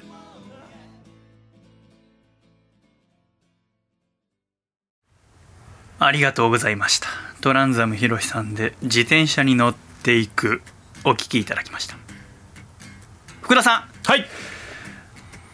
アコラジッコの皆様からお便りが福田さん宛てにも届いておりますよ。やった。ありがとうございます。1通目こちら高知県。高知県。高知県。ラジオネームサル人間さんからいただきました。皆様おはようございます。こんにちは。おはようございます。おはようございます。こんにちは。こんにちは。高知ですよ。うん行ったことある。うん。ぼんやりとした質問で申し訳ないのですがね。細見さん福田さんが今一番怖いものは何ですか？ぜひ教えてください。といただき怖いもの。怖いもの？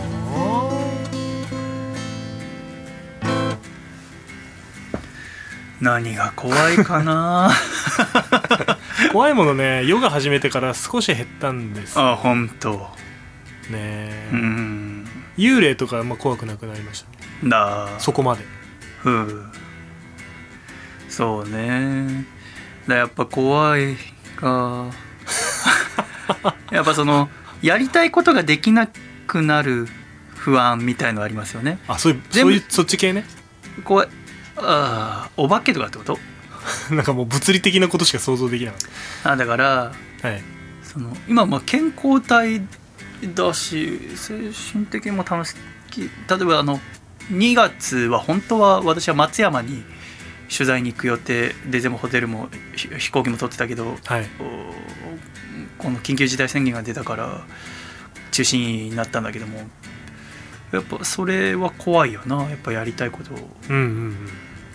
あとはその次の203回のアコラジの収録をだから2月の末にやるんだけど笠倉君が、まあ、選んでくれた日がこう朝9時からがいいですって言ってくれてはい朝9時に来れんのかなと思って。向こうがね。そう。それ遅くなるとだからその日できなくなっちゃうそうするとこうまた予定がビャーってなると、っはい。ていう怖さかな、意外と抽象的な怖さなんですうん。ね福田さんは？え私か。まあそういう怖さで言うとなんだろう。地震ああ。そういう怖さじゃないですけどねそうね。だから我々今そんなに怖いもんない。かもしれない。なぜならあんまり何も持ってないから、そうだね、はい。そう我々持ってないから。はい、失うものがあんまないんです。よ本当ですね。えすいません。回答がつまんなくなってしまいましたえ ひどい回答。失礼しました、はい。えーでも高知はいいとこでした。そうですね。続きましてこちら岡山県。岡山県。岡山県。行きました。よ行ったなあ行ったことあるな。14分ぐらい滞在しました、うん。降りたかったな、ええーラジオネームスイカの名産地さんからいただきました。シャイボーイさんトランザムヒロシさんこんにちは。こんにちは。こんにちは。久しぶりにメッセージを送ります。ありがとうございます。第202回のアコラージ聞かせていただきました。柳瀬隆さんの壮絶な障害のお話が胸に深く刺さりました。自分はあまり覚えていないのですが親から3歳くらいの時にあんたアンパンマンに夢中になっていたよとよく聞かされていましたアンパンマンは一見ただの楽しそうなアニメですが本当は奥が深く自分がなぜそんなにも夢中になっていたのかなとも思っていたのですがラジオを聞いてなんとなくその理由が分かったような気がしました。柳瀬隆さんがアンパンマンを生み出したのは70歳手前だったとのこと。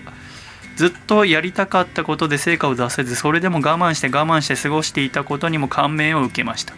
私は30歳を超えましたが実は人生でやり遂げたいことがありなのになかなか手を出せずにいます。柳瀬さんのお話はそんな自分にも勇気をいただけたように感じました。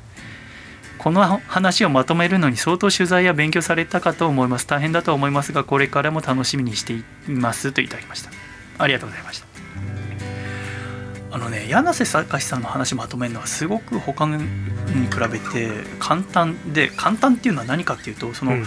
柳瀬さん自身が本をたくさん出していることとインタビューにもたくさん答えていることとあと自分柳瀬隆記念館は柳瀬さんが自分で建てた場所なんだよね。うん。他のなんかこう記念館とかいろんな文豪のとかっていうのはさ結構本人が亡くなられて何十年か経った後に建てられたりするけどね。これは自分で建てて自分で企画してで伝えることは全部書いてるからで「アンパンマンの遺書」っていう本とかもあるからはい。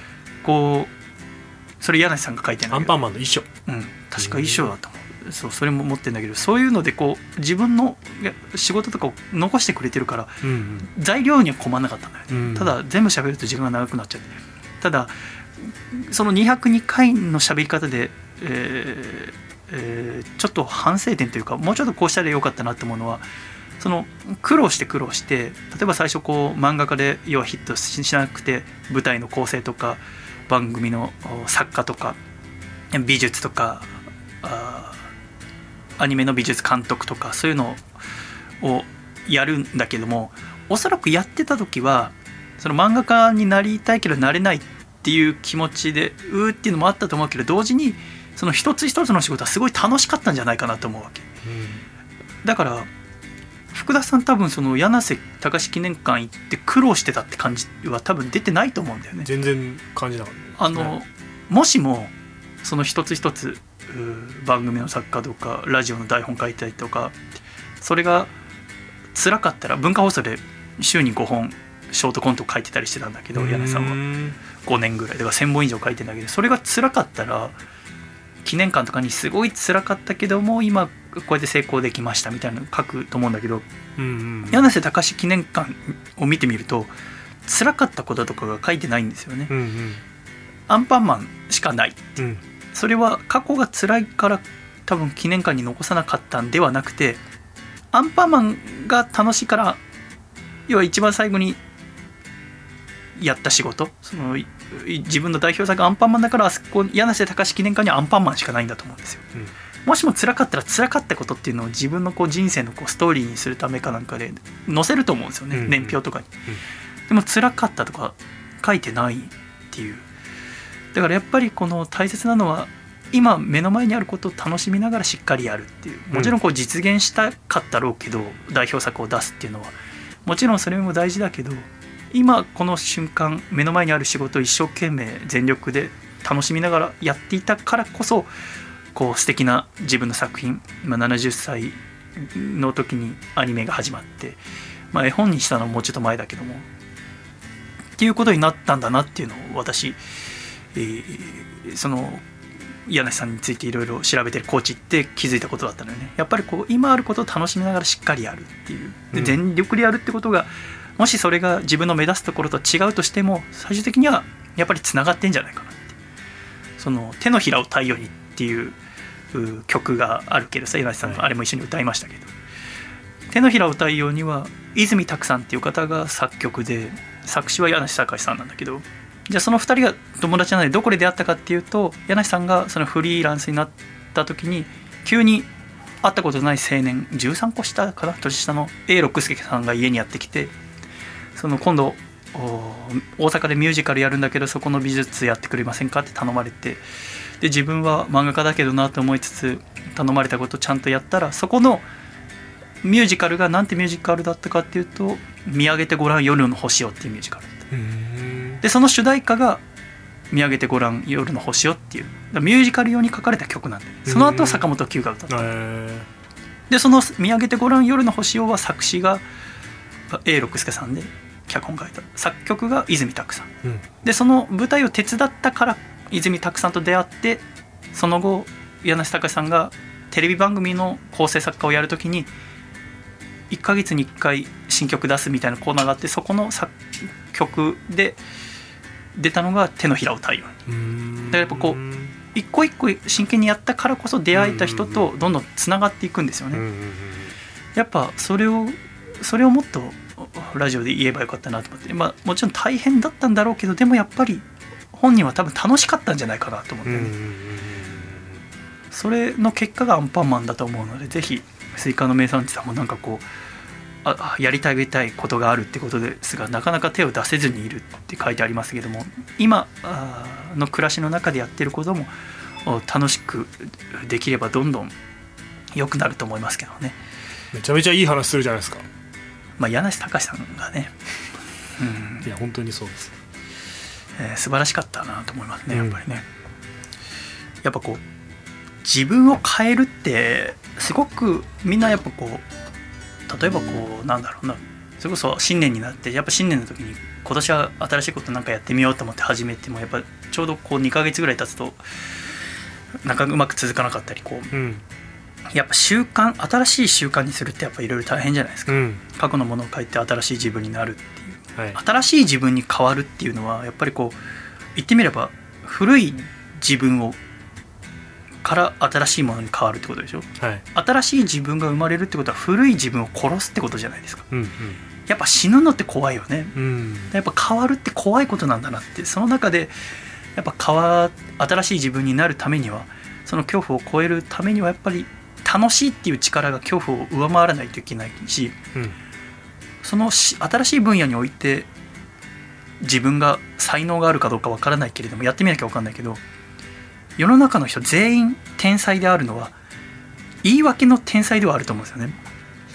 もう時間が経てば経つほどやらない理由を的確に見つけてくるじゃないですか私は、うんうん、私という人間こうちょっとだからそれこそ2011年に自信があってラジオやりたいって思ったけれども私はそこから自分をよしやるぞって決めるまで2年かかってるんですよね大学に出るまで。うん。その間にもやらない理由をめちゃめちゃこう見つけてくるんですよね、うんうん、ラジオっていうのはこうしぼんでいく産業だぞとか、うん、まず人前に出る才能がないぞって。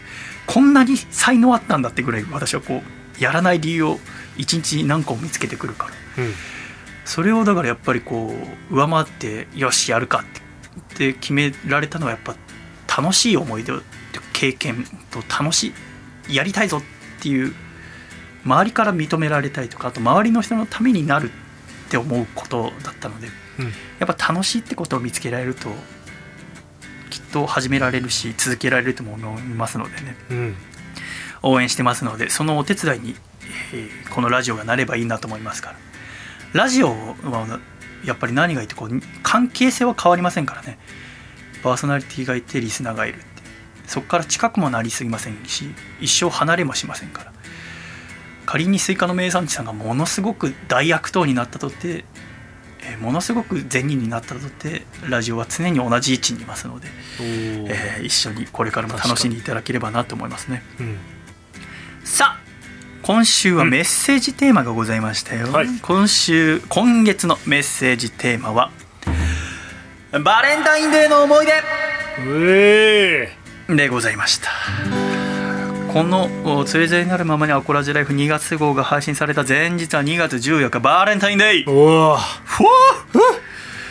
でございましたので今年はゼロかな。もらえるあてがないもんな。ゼロはきついね。きつかないか。きつせ よでもあのーそれこそまあ学生時代なんて全然俺私こう男子の中にずっといてさもらえなくて。うん。でも2010こう自分を少しずつ銀座に出てったりして。そしたらこう綺麗なお姉さんとかこうバーでもらえるようになってこう流しをやってる。でシャイ始めてライブハウスとか出るようになって。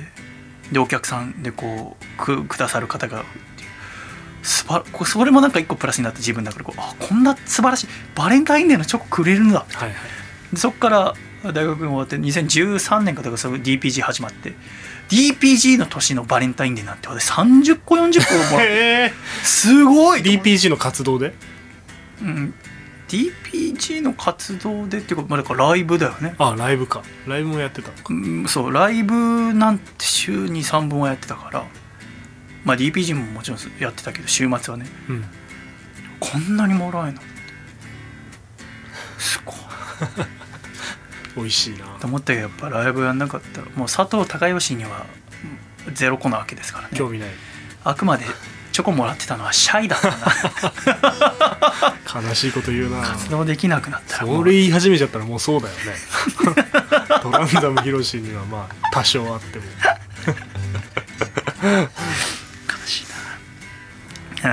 ですがアコラジックの皆さんから、あバレンタインデーの思い出って何かありますか？これっていう。いやで私はやっぱその2013年とかまあシャイ始めてからずっと夢みたいなバレンタインデー。チョコもらえるって本当嬉しい。そうだね。プロレス始めたらやっぱもらえるようになりました若い時もらえなかった分今大人になってからもう一個一個嬉しい。手作りでも、うん既製品っていうの？あーデパートが売ってるやつでもコンビニで売ってるチョコでも。チョコっていろんなのあるしね。本当に嬉しい。なんか時々手作り食べられないんですよねって言ってる俳優とか見るともう。本当頬張ってやりたいはい。食えとりあえず。いるねそういう人。死にゃしねえと思うんだよ。と思ったりもしますけれども。あアコラジックの皆さんはいかがでしょうか。あなたは何かないな。チョコレート？うん、なんだろう最初一番最初にもらったの小学生の時もらいましたね。あそうなん。だでもみんなにあの義理チョコ的なもの。でもなんか嬉しかったな。嬉しいよ義理チョコ。どうせ義理チョコでしょとか言う男とかもう政権好きしてやりたいもんね。喉元。食えと。すすれと思っちゃいますよね、えー今週のテーマメール1通目。富山県ラジオネームガトゥさんからいただきました。シャイさん福田さんシャイ。シャイ。えー今月のメールテーマバレンタインデーの思い出ですが2月14日は私の誕生日でもあります。おめでとうございまおめすでとうございます。その方は女性かな？なのでプレゼントのおまけにチョコレートをもらえることも多くちょっと得した気分にもなります。誕生日だからという理由で渡しん渡しやすいこともあるのかもしれません。私にとってバレンタインデーはチョコをあげる日ではなくもらえる日です。といただきました。あー素晴らしいね、友チョコとか始まったのも私は中学生とか高校生の時よく聞くようになった気がしますけどね。義理チョコが友チョコにそうそう女の子同士であげた方がっていうね最初なかったもんね。ねなかったよね小学生の時とか。はい。なかった、いいよね別に誰にあげたっていいわけですからね、うん。でも2月14日は誕生日とこの配信された前日ですから。お誕生日おめでとうの歌を福田さんから。いくよ。 one two, one two three。お誕生日おめでとう。いやー今年もいい年になるといいね。あ下手くそだ名前入れようかと思ったんで名前が。ガトゥーさん。ガトゥーさん。じゃあ入れてくださいまた？いっぱいいっぱいなんだ。そう思うとこれ笠倉君に時々やってもらうんだけどうん。急に歌うは笠倉君やっぱうまいんだなって思うねいラッパーだからね、形にそっか即興でできんのか、うん。えー、ガズさんお誕生日おめでとうございます、おめでとうございます。えー続きましてこちら大阪府ラジオネームモリティザルティさんからいただきました。シャイボーイさんトランザムさんこんにちは。こんにちは今回のテーマのバレンタインデーの思い出ですが残念ながらキラキラした思い出がないなと思っていました。しかしふと思い出しました。2月14日は私たち夫婦の何回目かの結婚記念日でした。今回のテーマのおかげで思い出すことができました。あざます。当日はケーキ買って帰ります。いただきました。結婚記念日おめでとうございます。じゃあ結婚記念日おめでとうの歌を。何さん？モリティザルティさん。モルティザリス誰誰ザルティさん。ザルティさん321はい。結婚記念日おめでとうモリティザルティさん。えー、奥さんの尻には敷かれた方がいいよ。どの立場から言って。前半うまくいくかと思ったけど えーっとはダメだよ。いらないです曲において。はい。カットしてください。無理だよ。どうやって。モルティザルティさんのとこはうまかったから安心したのかな。うん。えーっと。えー、っといらねえな結婚記念日おめでとうございまおめですとうございます続きましてこちら東京都ラジオネームキーちゃんにのいちご姫さんからいただきました。シャイさん福田さんこんばんシャイこんばんシャイこんばんシャイバレンタインデーの思い出ですがバレンタインデーといえば日本では女性から男性チョコレートを渡す日ですが私は大学生の時に塾の講師のアルバイトをしていたので女子生徒からたくさんのチョコレートをもらっていました。はもらったのでお返しをと思いホワイトデーにたくさんのお菓子を買っていたところ店員さんに「この人は女性なのにどうしてホワイトデーに大量のお菓子を買っているのだろう」と不思議がられたことがあります。自分から説明するのも変なので気まずい空気が流れたまま店を出るっていうのを4年間繰り返していましたですって、まあで女性もホワイトデーまあその時はそうだったのかな。まだあんま女性が女性に友チョコみたいなのない感じだったのかな。うん。いいもんね別に、ホワイトデーってあげたことある？ありますよ。あるよね。それは。でも 大して大したことしてない気がしますね。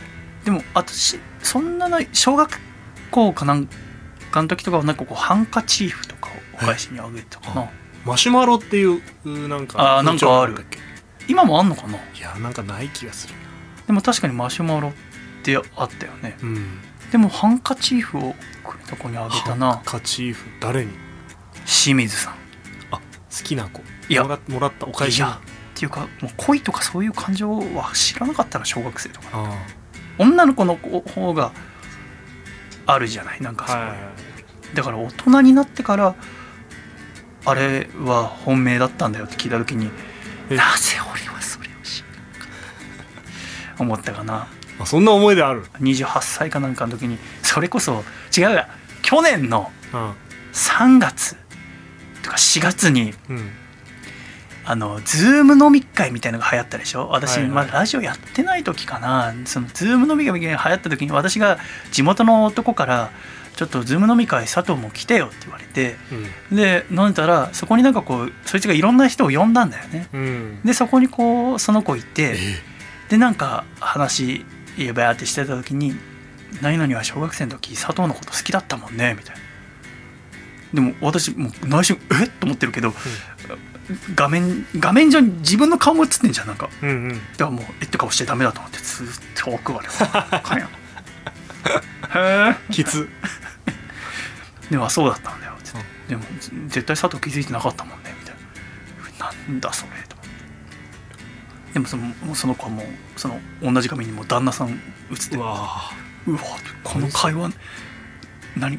この夫婦間のなんか一個のなんかこう嫉妬を引き出すプレーみたいなのに使われてると思って気分悪くて退出したんだ。すごいなそれ。すごいよね。現実の話。その時は、うん。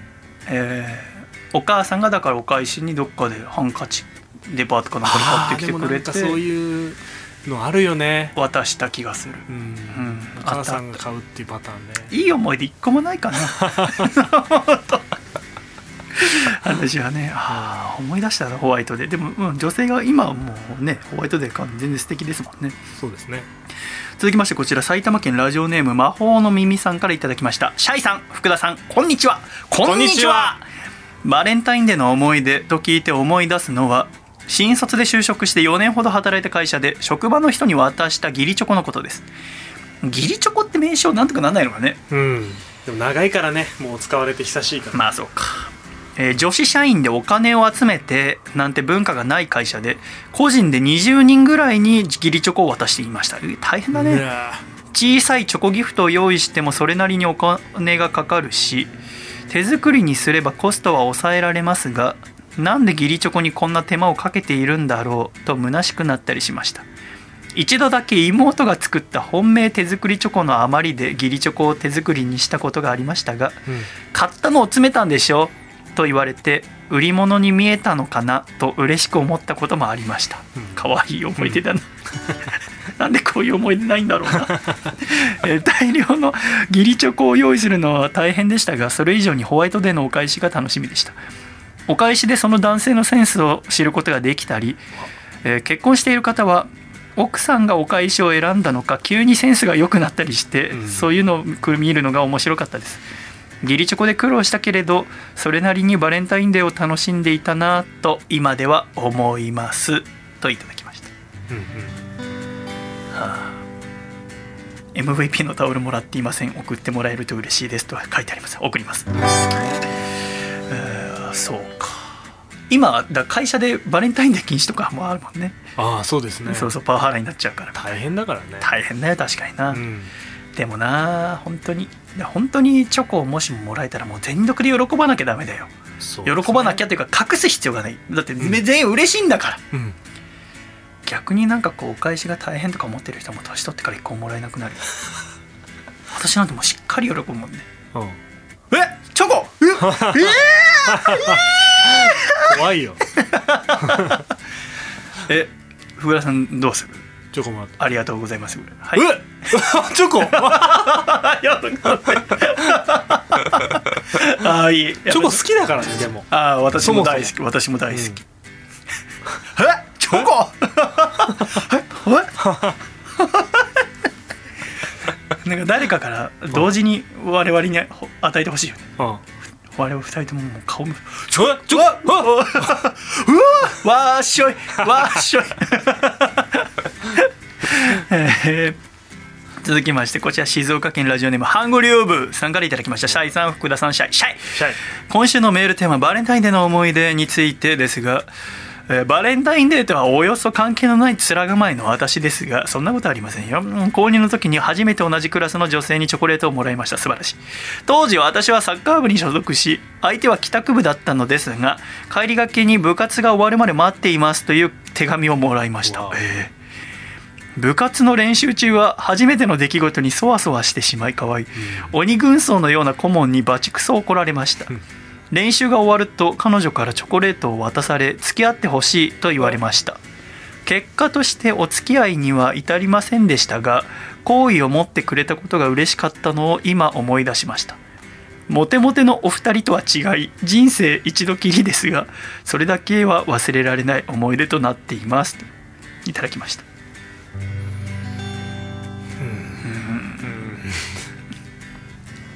なんかこう圧倒的格の違いを見せつけられた感じ。本当にねそういう思い出がね思い出せないんですよ。ってことはないんだろうなと思って。うん。そうだな。高校もな。高校。だからその私の高校の場所でえ東京工芸大学附属科学劇場田町にある学校。その学校になる前だから戦争でそのあのその場所に東京工芸高等学校って学校があってそれがまあ戦争で焼けたんだけどで焼けて千葉に行っちゃって新しいの学校できたんだけどその東京高等工芸学校で柳瀬隆さんが学んでた。私柳瀬隆さんと同じ高校の場所。うおお場所がそう。ちょっとあそんなつながりもあったんだと思って嬉しくなったんだけど。はい。なんだっけ思い出方が。その高校はもう男ばっかだったしな。チョコあの大学生の時はもう男だらけだったけどアルバイトで家電量販コーナーでバイトしてた時にそこのバイトのおばさんたちがいつもバレンタインになるとチョコくれたんだよな。嬉しかったな。うん。もう母さんより年上のお姉様たちだったけどやっぱ女性にもらえると嬉しかったもんな。本うん。当に。あの時はサンキューです 思ってるちゃんと。いや本当に思ってる。なんかねこうなんだろうな。なんかそのおば様たちもくれるんだけどなんか俺それ嘘ついてたなと思うの。そのあのおばさんたちいつもくれる時になんかこんなおばちゃんたちからもらっても嬉しくないと思うけどみたいなことを言うのあっちが、るね。あるかもしれない。どうせ彼女からもらってんだから佐藤君にはあげなくていいかとか言われるとで俺彼女いるふりしてたのかな 情けない いやいやもうあのもちろん皆様からのも嬉しいですよって。わねこう含みなんかこうあやっぱいるんだ的な。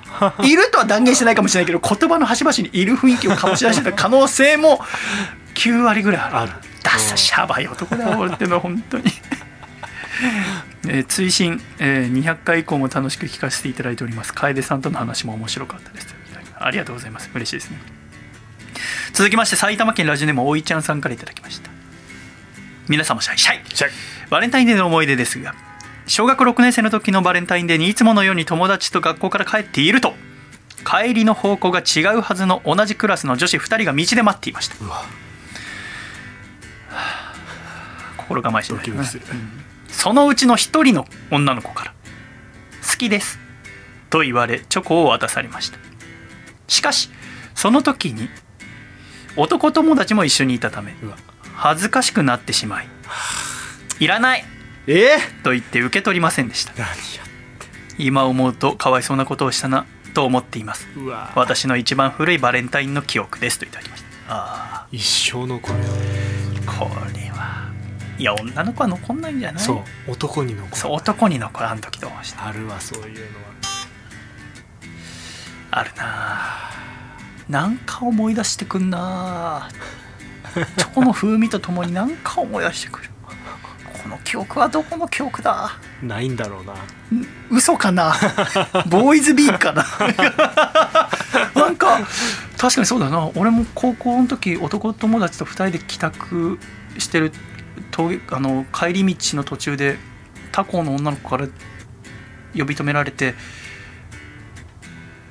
これ読んでくださいっていう手紙と一緒にチョコがついてた記憶があるんだけど私の高校東京で帰り道はいつも一人だったから 友達と一緒に歩いてることはないんだよな。ボーイズビー。だなこれ。ボーイズビーだこれボーイズビーだな。でも本当そうなんだよね。なんかごっちゃになってるから。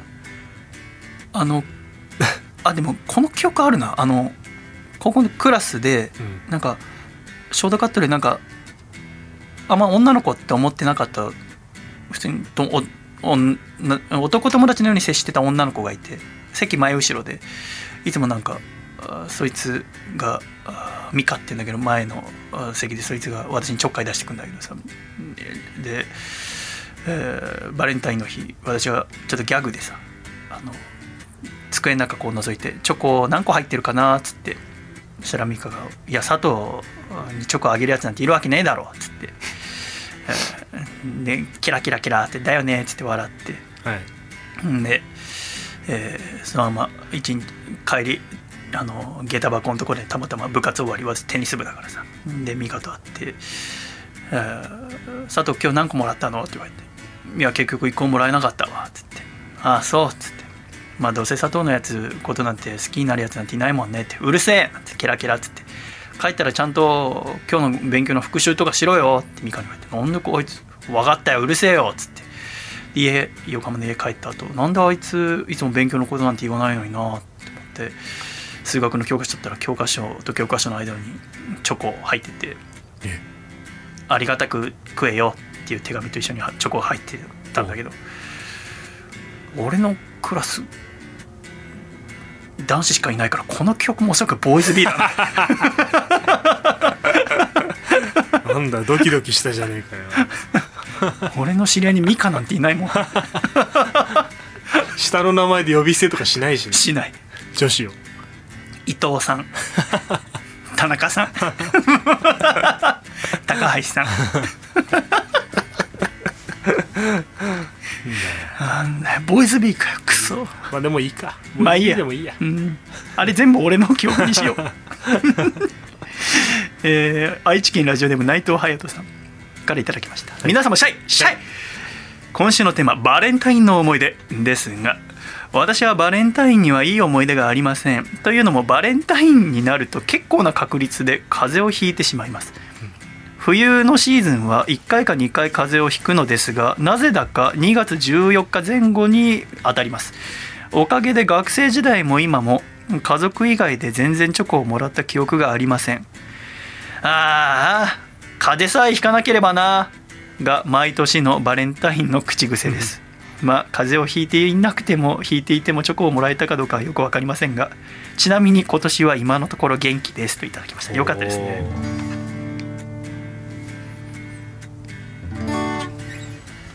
俺は言い訳2月14体調悪かったことはあ1回あるな。うん。かいつだ大学生の時かな。一人大学1年生の時一人暮らし始めたばっかで始め大学1年19歳ぐらいの時になんか体調悪くなってもうなんかチョコくれ大学入ったばっかだからチョコもらえるかなと思ってたんだよね。うんあの大学は一応共学ではあったから、うん。でチョコもらえるかなと思ったんだけど2月12ぐらいに体調崩してでそこからインフルエンザかなんかかかったのかな。で寝込んでたんだけどあーせっかく14日あーサークルの集まりとかあるからそこで、えーチョコもらえるのになと思ってたんだけどインフルエンザだからもう絶対行けないってなってなんだよって思ったら14日の夜にペロンって LINE 届いて何かなと思ったらポスト見てみって気になってる女の子から来ててポスト見たらその子から「早く良くなってね」ってチョコと薬が入ってたんだよね、えーこれは本命でしょうか義理でしょうかどっちかは佐藤君が判断してくださいって書いてあって。うん。だよと思って。あでも俺サークル入ってないし大学男しかいなかった。これボーイズ B だな。ボーイズビーじゃねえか初めて聞いたもん女がいるっていう。こと自体。しかも一人暮らししてない。から実家で実家だ。から大学生。は あ楽しいボーイズだ分 かったもん。何もないんだな。何もない。何もなかったんだな。いやいや私には全部あるけど。俺にはボーイズ B32 巻がファーストシーズン。最近 Kindle ではい。無料で読めんの？無料じゃなんか無料で読めるあの Kindle のあのあのユナイえアニメテッド入ってるから、はいはいはいだけどなんかセールかなんかでへえ4冊5冊セットは100円とかで買えたからもう買っちゃったもんね。持ってんのに？もあー私ボーイズ B はもう単行本は持ってないんだよね。ああなるほどね横浜の実家置きっぱなしでももう暗記してる？で でも今はもう電子書籍で持ってるからどこでもすごいボーイズビー。話せ怖い。はい、ラジオドラマにしようか。勝手にしちゃダメか人の作品。えー今週もつれづれなるままにアコラジライフにたくさんのメールありがとうございましたやっぱみんなそれぞれいろんなバレンタインデーの思い出があるんですね。うんすね。とても素敵ですね、ぜひ皆様素敵なバレンタインをお過ごしください。はあということではい「つれづれなるままにアコラジライフ2021年2月号」もそろそろお別れの時間となりました。ありがとうございました。ありがとうございます。見事に30分番組でしたけどね、はい。えーいかがでしたか、いやもうまあ、旅のことまずね話したのはね。そうですね。えーいろいろ振り返りができて楽しかったですね。はい。ぜひまたどっか旅行きましょういつかね。ぜひお願いします。えーそしてやっぱバレンタインが皆さんはそれぞれのバレンタインがあるっていうのと我々がバレンタインの思い出がものすごく少ないってことが乏しかったな。分かりましたけどゼロであり無限ってことも分かりましたよ私は、いいこと言うな今日 今を大事にするということから始まりですね。なんだろうな。坊主にしてからちょっといいこと言いたがりなのかな？にいいこと言いたがりのおじさん。嫌だけど。そんなラジオパーソナリテサムエを着てギターを構えた。ィいいことを言痛うがりおじさん。おじさん。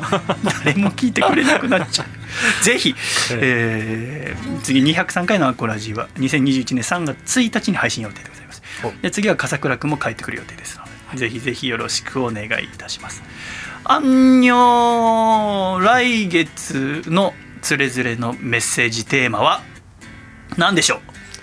メス来月ですか？そう。ひな祭りの思い出、ああなるほどね、ええ。ーでは発表します。次回のお3月のつれづれになるままにアコラジライフのメッセージテーマは沖え縄わです。あ外れでした。畜生、惜しかったですね。うん、というのも私来月3月16日から19日までの4日間沖縄で取材してきますので。いいね。一人でね、うん。今度。あの戦後の沖縄でたくましく生きた女性についてちょっと調べたいことがあって、えー最近読んだ本で面白くてね。それでちょっとお沖縄4日間行ってきます。うん。なので沖縄についての何か思い出や行って楽しかったところまだ行ったことない方は沖縄にもし行くとなったら行ってみたい場所など教えていただければとまだ全然スケジュール立ててなくて車借りるか借りないかとかも考えてないんですけど、まあ、一人でちょっと沖縄いろいろ見てみようと思いますので。ぜひぜひ締め切りは3月10日の24時までに懸命につれづれと書いて radio@ 細めのシャイバー .com でお待ちしておりますのでぜひぜひ私に沖縄について教えていただければと思います。ということで福田さん。はい。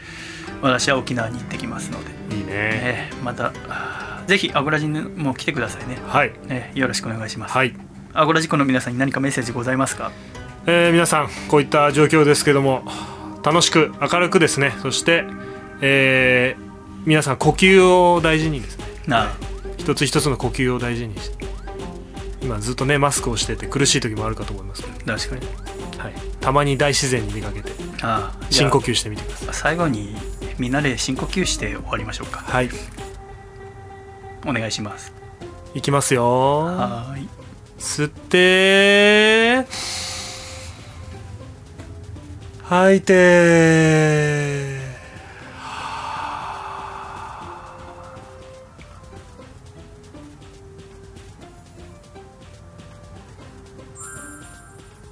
では最後に「えーつれずれなるままに」と言って終わりますせーの「つれずれなるままに」ありがとうございました。ありがとうございました。またね。またね。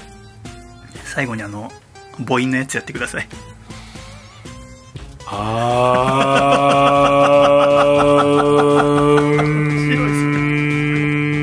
懐かしい。朝4時半ぐらいのやつだ。あー。うるせえ